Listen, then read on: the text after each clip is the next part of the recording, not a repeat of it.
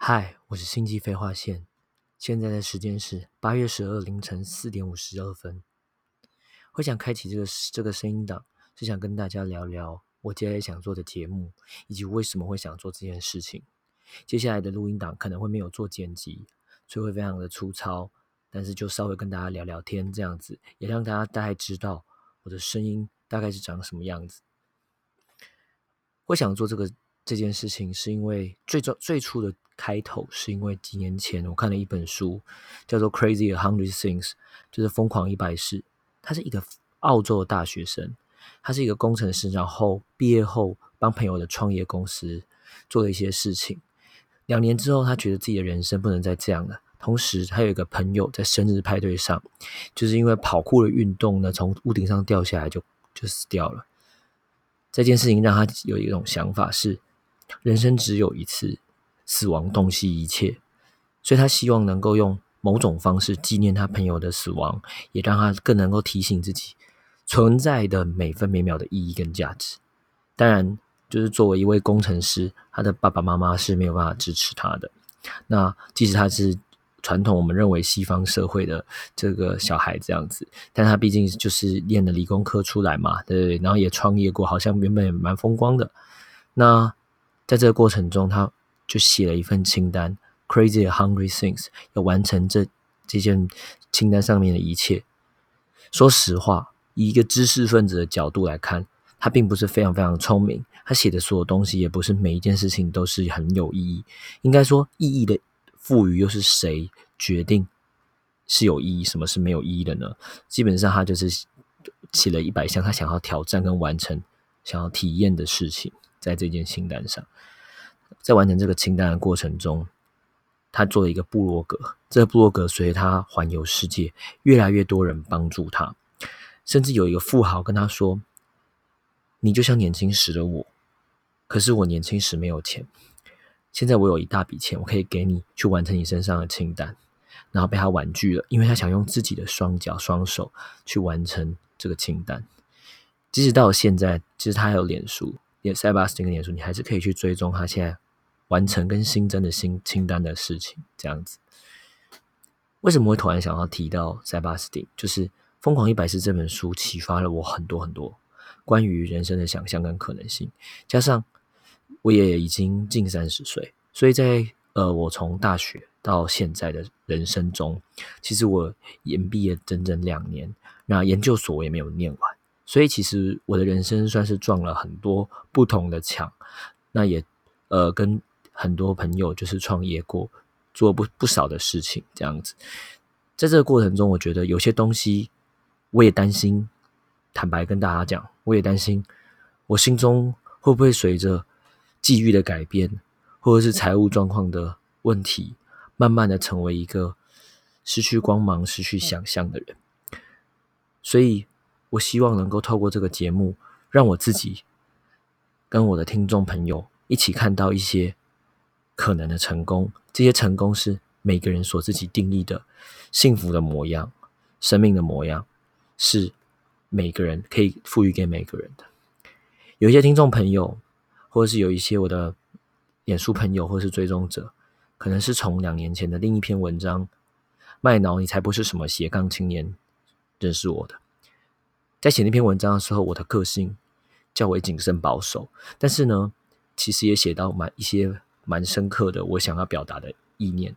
就是。这那个那篇文章给一些没有看过的文的朋友聊一下好了。那篇文章就是在讲一篇当初很有名的书，叫做《斜杠青年》。因为那本书我就看不惯，就是被直销商拿去当成是一个传教书，说哦斜杠青年啊，说你要来就是当微商啊，当直销啊，whatever。不是说这些事情真的就是这么不好，但是除了被割韭菜的人占多数以外，大多数的人其实也没有想的这么清楚，只是希望能够。就是赚到更多的钱，我觉得这也没有好或不好啦。但就是我不希望它的内涵被那么肤浅化的被理解。因此，我看了《斜杠青年》那本书之后，我发现了一些想法。我把这本这些想法写成一篇文章。这篇文章除了探讨它里面提到四五个赚钱的方法。这些赚钱方法是可以帮助你，就是用不同的多重收入和多重专业，让你自己更快乐、更幸福，完成你想要的。也把他所提到为何要成为一个斜杠青年，以及成为斜杠青年真正的意义，写得更加的清楚。基本上，他想表达的是，成为一个斜杠青年呢，你需要有多重的技能以外，更重要的是你要知道为何而学，学这些东西是是怎么样的一个投资。这呼应一九八零年代有一个人提出的无边界人生的这个概念，无边界职涯的概念啊，应该这样说，对，就是你不用被特定的组织所聘雇，你的人生就是无限宽广。针对这样子的意念，就写了这本书，所以我就看了这这个这本书之后，把这些意念跟生命中的东西作为互相对照，而且我也有意去洗白“斜杠青年”这四个字，以及。所对应的一些，例如写作啊、演讲之类的教育者的态度，因为我觉得我们都太乖了，我们都太想要成为别人眼中的专家，但是斜杠青年的意念似乎在当时又把专业想的太过的肤浅，有没有一些中间值可以去找到？就是说，在创新的过程中，文科跟理科不应分开。不同的东西彼此学习之间，一定会有跨领域的各种激荡跟想法。这些想法一定会让我们更加成长、更加成功、更加快乐，而且更加了解人是什么。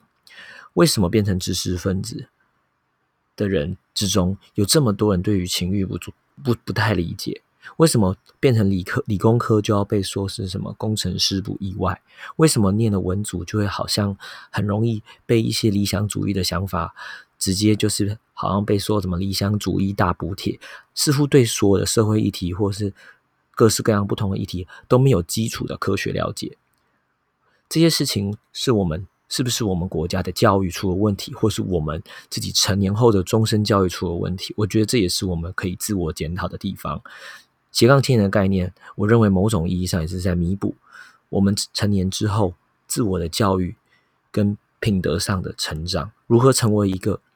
自信、快乐、成功、情欲上负责任的大人，这才是我想要表达的。我想要让大家一起来探索跟思考的。因此，这个节目其实我不太会挑选观众，初期可能会蛮混乱的，也很期待各位听众朋友能够陪我一起走下去。一开始我可能不会用很严肃的反刚去压各位，以及说想来我们我节目的朋友，很多的节目说不定如果尺度过大，可能也会被编掉或怎么样。但是我会尽可能让大家想讲想讲的，用即兴讲话的方式去讲这个节目。那我本人其实，在就是两个人以上的场合，不但非常啰嗦，也会蛮吵的。所以，呃，一个人的时光，在深夜的时光，可以把事情讲的稍微清楚一点。虽然也许你听了这个充满着没有修过、修正过就是之类的口头禅的一个声音档，会觉得嗯，我其实就是觉得有点无聊，也没有很想听，那没有关系，反正呃，这个节目我他最深刻的初衷是这些，所以你对这些初衷如果没有特别有兴趣的话，就其实也没有特别要听，就是听一些好玩的 podcasting 就好，毕竟人生蛮辛苦的，不是吗？嗯。那就先这样了。那我是星际废话线，长辈图起家的星际废话线。晚安，我的朋友，祝你们好梦。